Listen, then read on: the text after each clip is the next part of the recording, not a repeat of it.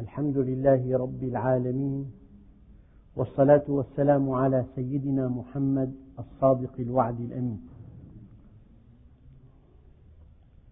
اللهم لا علم لنا إلا ما علمتنا إنك أنت العليم الحكيم.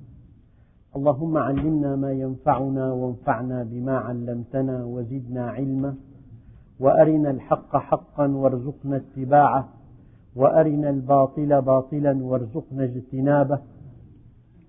واجعلنا ممن يستمعون القول فيتبعون أحسنه وأدخلنا برحمتك في عبادك الصالحين. أيها الإخوة المؤمنون مع الدرس الثاني والتسعين من دروس سورة البقرة ومع الآية الثانية والثمانين بعد المئتين وهي أطول آية في القرآن الكريم إنها آية الدين. وصلنا في الدرس الماضي إلى قوله تعالى واستشهدوا شهيدين من رجالكم. فإن لم يكونا رجلين فرجل وامرأتان ممن ترضون من الشهداء. أن تضل إحداهما فتذكر إحداهما الأخرى ولا يأبى الشهداء إذا ما دعوا ولا تسأموا أن تكتبوه صغيرا أو كبيرا إلى أجله. ذلكم أقسط عند الله وأقوم للشهادة وأدنى ألا ترتابوا إلا أن تكون تجارة حاضرة تديرونها بينكم. فليس عليكم جناح ألا تكتبوها وأشهدوا إذا تبايعتم ولا يضار كاتب ولا شهيد. وإن تفعلوا فإنه فسوق بكم واتقوا الله ويعلمكم الله والله بكل شيء عليم. أيها الإخوة الكرام حقيقة أساسية في الإسلام. هذه الحقيقة هي أن المرأة مساوية للرجل تماما في التكليف وفي التشريف وفي المسؤولية. مكلفة كما هو مكلف. مكلفة بأركان الإسلام وأركان الإيمان. مكلفة بالصلاة والصوم والحج والزكاة. مكلفة بغض البصر. مكلفة بضبط اللسان. مكلفة بالصدق والأمانة. مكلفة بأن ترعى حق زوجها وأولادها. ومساوية له تماما في التكريم. مكلفة كما هو مكلف ومكرمة كما هو مكرم. فاستجاب لهم ربهم أني لا أضيع عمل عامل منكم من ذكر أو أنثى بعضكم من بعض. إن المسلمين والمسلمات والمؤمنين والمؤمنات والقانتين والقانتات والصادقين والصادقات والصائمين والصائمات إلى آخر الآية. ومسؤولة كما هو مسؤول. المرأة مسؤولة عما استرعاها الله استرعاها زوجها وأولادها. مسؤولة ومحاسبة ومكرمة أو معذبة يوم القيامة. هذه حقيقة مفطوع بها. وأي إنسان يرى المرأة دون الرجل من حيث التكليف والتشريف والمسؤولية هو إنسان جاهلي. إلا أن الله عز وجل يقول وليس الذكر كالأنثى. يعني المرأة خصائصها الجسمية وخصائصها النفسية وخصائصها الاجتماعية وخصائصها العقلية كمال لأداء مهمتها. والرجل خصائصه الجسمية والعقلية والنفسية والاجتماعية كمال لأداء مهمته. مهمتا المرأة والرجل مهمتان متكاملتان وليستا متشابهتين. هو لكسب الرزق ولنشر الحق وهي لرعاية الزوج والأولاد. وقد تكون مهمتها من أخطر المهمات بل إن مهمتها في البيت تعدل أعظم عمل في الإسلام إنه الجهاد. قال عليه الصلاة والسلام الجهاد ذروة الإسلام. يقول عليه الصلاة والسلام اعلمي أيتها المرأة وأعلمي من دونك من النساء أن حسن تبعل المرأة زوجها يعدل الجهاد في سبيل الله. لأن الله عز وجل يقول وليس الذكر كالأنثى خصائص كل منهما مختلفة عن الآخر. يعني ذكرت هذا لكم من قبل درسنا كتابا في الجامعة في علم نفس الطفل. أهم ما في الكتاب القدرات الخاصة في الإناث والذكور. شيء عجيب. المرأة مبرمجة برمجة كاملة. على أن تكون أما زوجة وأما. والرجل مبرمج برمجة كاملة. على أن يكون زوجا ورجلا وكاتبا للرزق. في الذاكرة والتخيل والتصور يعني أشياء دقيقة جدا. إن قرأت هذا الكتاب وهو من أدق كتب علم النفس التربوي وجدت هذا الكتاب كله تفسيرا لآية واحدة وليس الذكر كالأنثى. أضرب لكم مثل ضربته لكم كثيرا. المركبة المخصصة لنقل الركاب أكبر مساحة فيها للركاب ومساحة صغيرة لحاجاتهم أكمل ما في هذه المركبة. اتساع مساحة الركاب وضيق مساحة الحاجات. أما المركبة المخصصة أصلا لنقل البضائع أكبر مساحة فيها للبضائع وأقل مساحة فيها للسائق ومعاونه أيهما أكمل؟ كلام غير صحيح. كل مركبة كاملة لما صنعت له. كلام دقيق. أيهما أكمل؟ كل مركبة كاملة لما صنعت له. ما دامت هذه المركبة صنعت لنقل الركاب إذا أكبر مساحة فيها مساحة الأشخاص وأقل مساحة فيها مساحة الحاجات. وما دامت هذه المركبة صنعت أصلا لنقل البضائع أكبر مساحة فيها للبضائع وأقل مساحة فيها للركاب. فإذا قال لك أحدهم هذه المركبة سيئة جدا. لأنني لو أردت نقل عشرين طن بها بضائع ما بتتحمل بولمان تقول هذا كلام غير مقبول. هذه المركبة لم تصمم للبضائع. وإذا قال لك واحد آخر هذه الشاحنة سيئة جدا.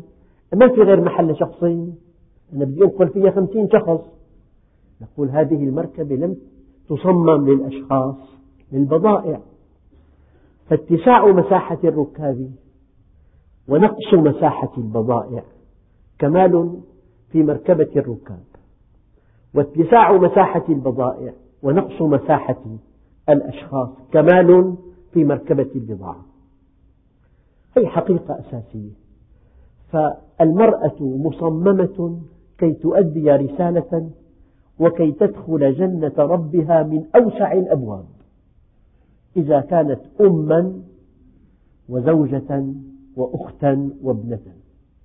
والرجل مبرمج ومصمم ليدخل الجنة من أوسع الأبواب.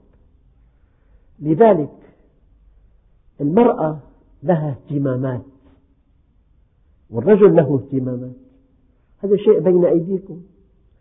قد يتابع أحدكم الأخبار تضجر زوجته. كفاك أخبارا مثلا اهتماماتها غير اهتماماته واهتماماته غير اهتماماتها. لذلك يسكن بعضهما إلى بعض. لماذا يسكن الرجل إلى زوجته؟ لأنه يكمل فيها نقصه. عنده نقص نقص أساسي في العواطف. هي عندها عاطفة جياشة. إذا أحبت أحبت بلا سبب. تحب حبا لا حدود له. فعندها عواطف جياشة يكمل نقصه بها فيحبها. هي عندها نقص في الاقتحام والاهتمام بالقضايا العامة والجرأة فتكمل نقصها به. هي تكمل نقصها به فتحبه وهو يكمل نقصه بها فيحبها. وهذه علة السكنى ومن آياته خلق السماوات والأرض ومن آياته اختلاف الليل والنهار من آياته الشمس والقمر من آياته آه، الليل والنهار ومن آياته أن خلق لكم من أنفسكم أزواجا لتسكنوا إليها وجعل بينكم مودة ورحمة. فيا أيها الإخوة أعداء الإسلام يأخذون على الإسلام أن شهادة المرأة لا تعدل شهادة الرجل. أول سبب لأنها ليست طليقة كما الرجل طليق هي أسيرة بيتها وأولادها وحضانة أولادها. امرأة مرضع. هل يمكن أن نطلبها أن تذهب من دمشق إلى حمص لأداء الشهادة؟ عند طفل رضيع. اهتماماتها طفلها. اهتماماتها زوجها. فلذلك اهتماماتها غير اهتماماته قلما تعنى المرأة بالقضايا المالية. يعني المرأة تشتري بيت أما العقد والشهود وال... لا تعتني بهذا كثيرا. لذلك أناس كثيرون خبثاء يضحكون على بعض النساء في الأمور المالية. قد تبيع بيتها بكلمات معسولات من إنسان قريب لها. قد تعطي وكالة عامة فتخسر كل أملاكها بكلمات لينات من رجل. إذا اهتماماتها غير اهتمامات الرجل. فلذلك حينما تكلف امرأة أن تشهد لك قد لا تستطيع أن تأتي بها متى شئت لتؤدي هذه الشهادة أمام القاضي. محكومة ببيتها وزوجها وأولادها. محكومة بوضعها البيولوجي إن صح التعبير. لها دورة. محكومة بحملها محكومة بإرضاعها. فقد تكلف امرأة أن تشهد لك لا تستطيع أن تأتي بها متى تشاء كي تقول شهادتها أمام القاضي. هذه واحدة. الشيء الثاني أن المرأة اهتماماتها بالقضايا المالية ضئيل جدا بينما اهتماماتها بالقضايا النسائية عال, عال جدا. أنت قد تدخل بيت ولا تعرف شيئا عن عن أساس البيت لا تنتبه له إطلاقا. ادخل إلى بيت أحد أصدقائك واجلس معه ساعة واخرج. تقول لك زوجتك دخلت إلى غرفة الضيوف يقول لها نعم. ما نوع طقم والله ما بتذكر. ما بتذكر. ما نوع الستائر؟ والله ما بتذكر. في تريات والله ما انتبهت. تهتم بالأساس والستائر والسريات. ماذا قدم لك من طعام؟ أكلنا. نوع الأكل؟ اهتماماتها غير اهتمامات الرجل. ولأن اهتماماتها غير اهتمامات الرجل تحبها. لو تجي تلاقي بيت ما في لا في طبخ ولا في نظافة ولا في غسيل بس فهماني قضايا الساعة تماما. فهماني قضايا الحرب الباردة بين المعسكرين مثلا. تخرج من جلدك منها. لا بد من أن تهتم بأولادها وزوجها وطعامها وشرابها وثيابك ونظافة ثيابك ونظافة بيتك. لذلك لماذا تحبها؟ لأن اهتماماتها غير اهتماماتك. ولماذا تحب المرأة زوجها؟ لأن اهتماماته يحميها يحميها ويطعمها ويأتي برزق وفير ويرفع من قيمتها وهو مدافع عنها. هذه حكمة الله عز وجل. أما أن تكلف المرأة باهتمامات الرجل قد لا تتفوق. دعك من هذه الأمثلة. الآن إنسان عمله في العلم وإنسان عمله في التجارة. لو كلفت إنسان عمله في العلم أن يفعل شيئا من أعمال التجارة ما ينجح قد ينسى أن يوقع الإيصال قد ينسى أن يعقد صفقة أما لو كلفت إنسانا من أهل المال بعمل علمي لا يفلح. دعك من النساء والرجال. الرجال أنفسهم. كل إنسان له اختصاص وله اهتمامات. فحينما يقول الله عز وجل فإن لم يكونا رجلين فرجل وامرأتان ممن ترضون من الشهداء. يعني اهتمامات المرأة بالقضايا المالية ضعيف. أما اهتماماتها قال لي أحدهم وأنا أنقل كلامه ولا أعلق عليه. يعني لو لو استمعت إلى امرأة ليست متعلمة وامرأة تحمل ابتدائية وامرأة تحمل إعدادية وامرأة تحمل ثانوية وامرأة تحمل إجازة أو ليسانس وامرأة تحمل ماجستير وامرأة تحمل دكتوراه. لو تحدث هؤلاء في أمور نسائية لا تعرف من المثقفة منهم. في أمور نسائية. لأن اهتمامها الأول في القضايا النسائية. الرجل شيء آخر. اهتماماته عامة. لا يعنى كثيرا بالقضايا التفصيلية الجزئية المنزلية. هذه بعض الحجة التي دافع عنها عن قضية أن المرأة شهادتها بنصف شهادة الرجل. أن تضل إحداهما القضية لا تعنيها. بينما في القضايا النسائية الشرع يكتفي بشهادة امرأة واحدة. الشرع يكتفي بشهادة امرأة واحدة لأن القضايا النسائية من اختصاص المرأة ومن اهتماماتها ومما تفوقت به. كلما دققت في خصائص النساء وخصائص الرجال وجدت عظمة الله عز وجل. هذه البنت الصغيرة التي ولدت قبل سنة أو سنتين اهتماماتها اهتمامات تربية. تمسك الوسادة تضعها في حضنها كأنها ترضعها وتربت على كتفها. يأتي الطفل الصغير يركب قضيبا وكأنه حصان. الطفل غير البنت.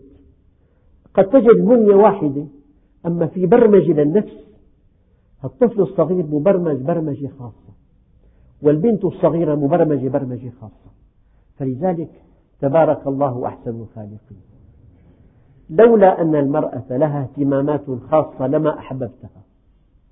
لولا أنها تعتني بهندامها. قضية الجمال عندها قضية كبيرة جدا. يعني مرة سمعت أنه حرب أهلية في لبنان إلى جوارنا. هناك من أعطاها تفسيرا دوليا. أن مركز لبنان المالي أصبح كبيرا جدا. فأوروبا حطمته مثلا. هناك من أعطاها تفسيرا عربيا.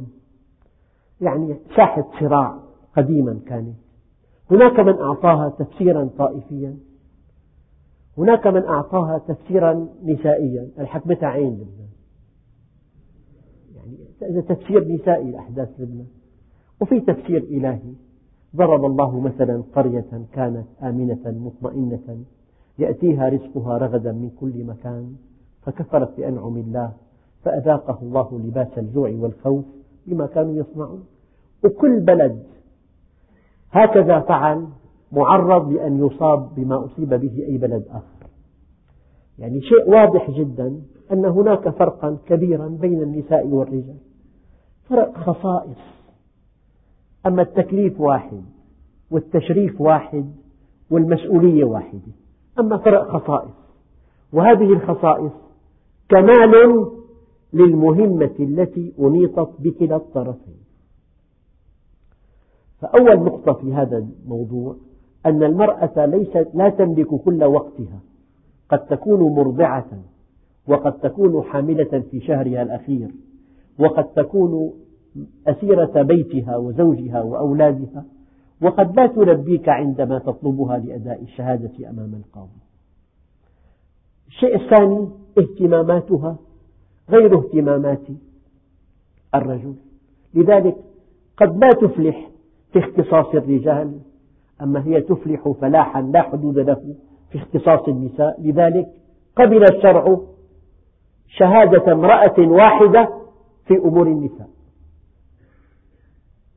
قبل الشرع شهادة امرأة واحدة في أمور النساء. فإن لم يكونا رجلين فرجل وامرأتان ممن ترضون من الشهداء. وذكرت لكم أن في الإنسان صفتين أساسيتين هما العدالة والضبط. العدالة صفة أخلاقية والضبط صفة عقلية. لا يزال هناك بحث علمي لم أعثر عليه. بنية قدرات المرأة في الشهادة تقتضي هذه الآية. بحثت عنه كثيرا لم أجده حتى الآن إن شاء الله حينما أعثر عليه أقدمه لكم. في بحث علمي لماذا شهادة المرأة بنصف شهادة الرجل؟ ولا يأبى الشهداء إذا ما دعوا. يعني شاهد يمتنع عن أداء الشهادة هذا إنسان عصى الله. أنت راكب بمركبة وصار في حادث سير وصار في ضحية وصار في تلف مال وأنت رأيت بعينك أن السائق لم يعتدي على أحد. يسير سيرا صحيحا في سرعة معقولة ووفق قواعد السير. وجاء تقرير من من الطرف الآخر مزور أو في كذب وأنت شاهد هذا الذي يقول أنا ما لي علاقة. أريحني. هذا إنسان يعصي الله ورسوله. لأن الله عز وجل يقول ولا يأبى الشهداء إذا ما دعوا. دعيت إلى شهادة يجب أن تلبي وهذا جزء من دينك. لأنك بهذه الشهادة تحق الحق وتبطل الباطل. والله هو الحق. وعد ساعة يعدل أن تعبد الله ثمانين عاما. عدل ساعة.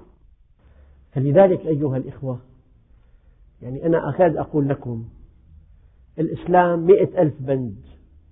هذا الذي يتوهم أن الصلاة صوم حج زكاة انتهى الإسلام. لا يفقه في الدين شيئا. أداء الشهادة جزء من الدين. إتقان العمل جزء من الدين. عدم غش المسلمين جزء من الدين. أن تكون صادقا جزء من الدين أن تكون أمينا جزء من الدين. العبادات الشعائرية لا تقبل عند الله عز وجل. إن لم تكن هناك عبادات تعاملية. يا رسول الله النبي سأل من المفلس؟ قالوا يا رسول الله المفلس من لا درهم له ولا متاع. قال لا. المفلس من أتى بصلاة وصيام وصدقة وحج. وقد ضرب هذا وشتم هذا وأكل مال هذا فيأخذ هذا من حسناته وهذا من حسناته فإذا فنيت حسناته طرحوا عليهم سي... عليه سيئاتهم حتى يطرح في النار. ملخص هذا الكلام العبادات الشعائرية من دون عبادات تعاملية من دون صدق وأمانة وورع وضبط لسان وضبط عين وضبط أذن هذه العبادات الشعائرية يجب أن تؤديها ولكنها لا ترفع إلى الله إلا إلا باستقامتك في العبادات التعاملية. ولا يأبى الشهداء إذا ما دعوا ولا تسأموا أن تكتبوه صغيرا أو كبيرا إلى أجله يعني هناك مآسي هناك مآسي سبب عدم الكتابة. كم من شركة أخذت منك لأنك اكتفيت بعقد شفهي؟ وكم من محل تجاري خسرته لأنك اكتفيت بعقد شفهي؟ لا بد من أن توثق. وهذه آية الدين تنطلق من الدين وتتوسع كي تعم كل شيء.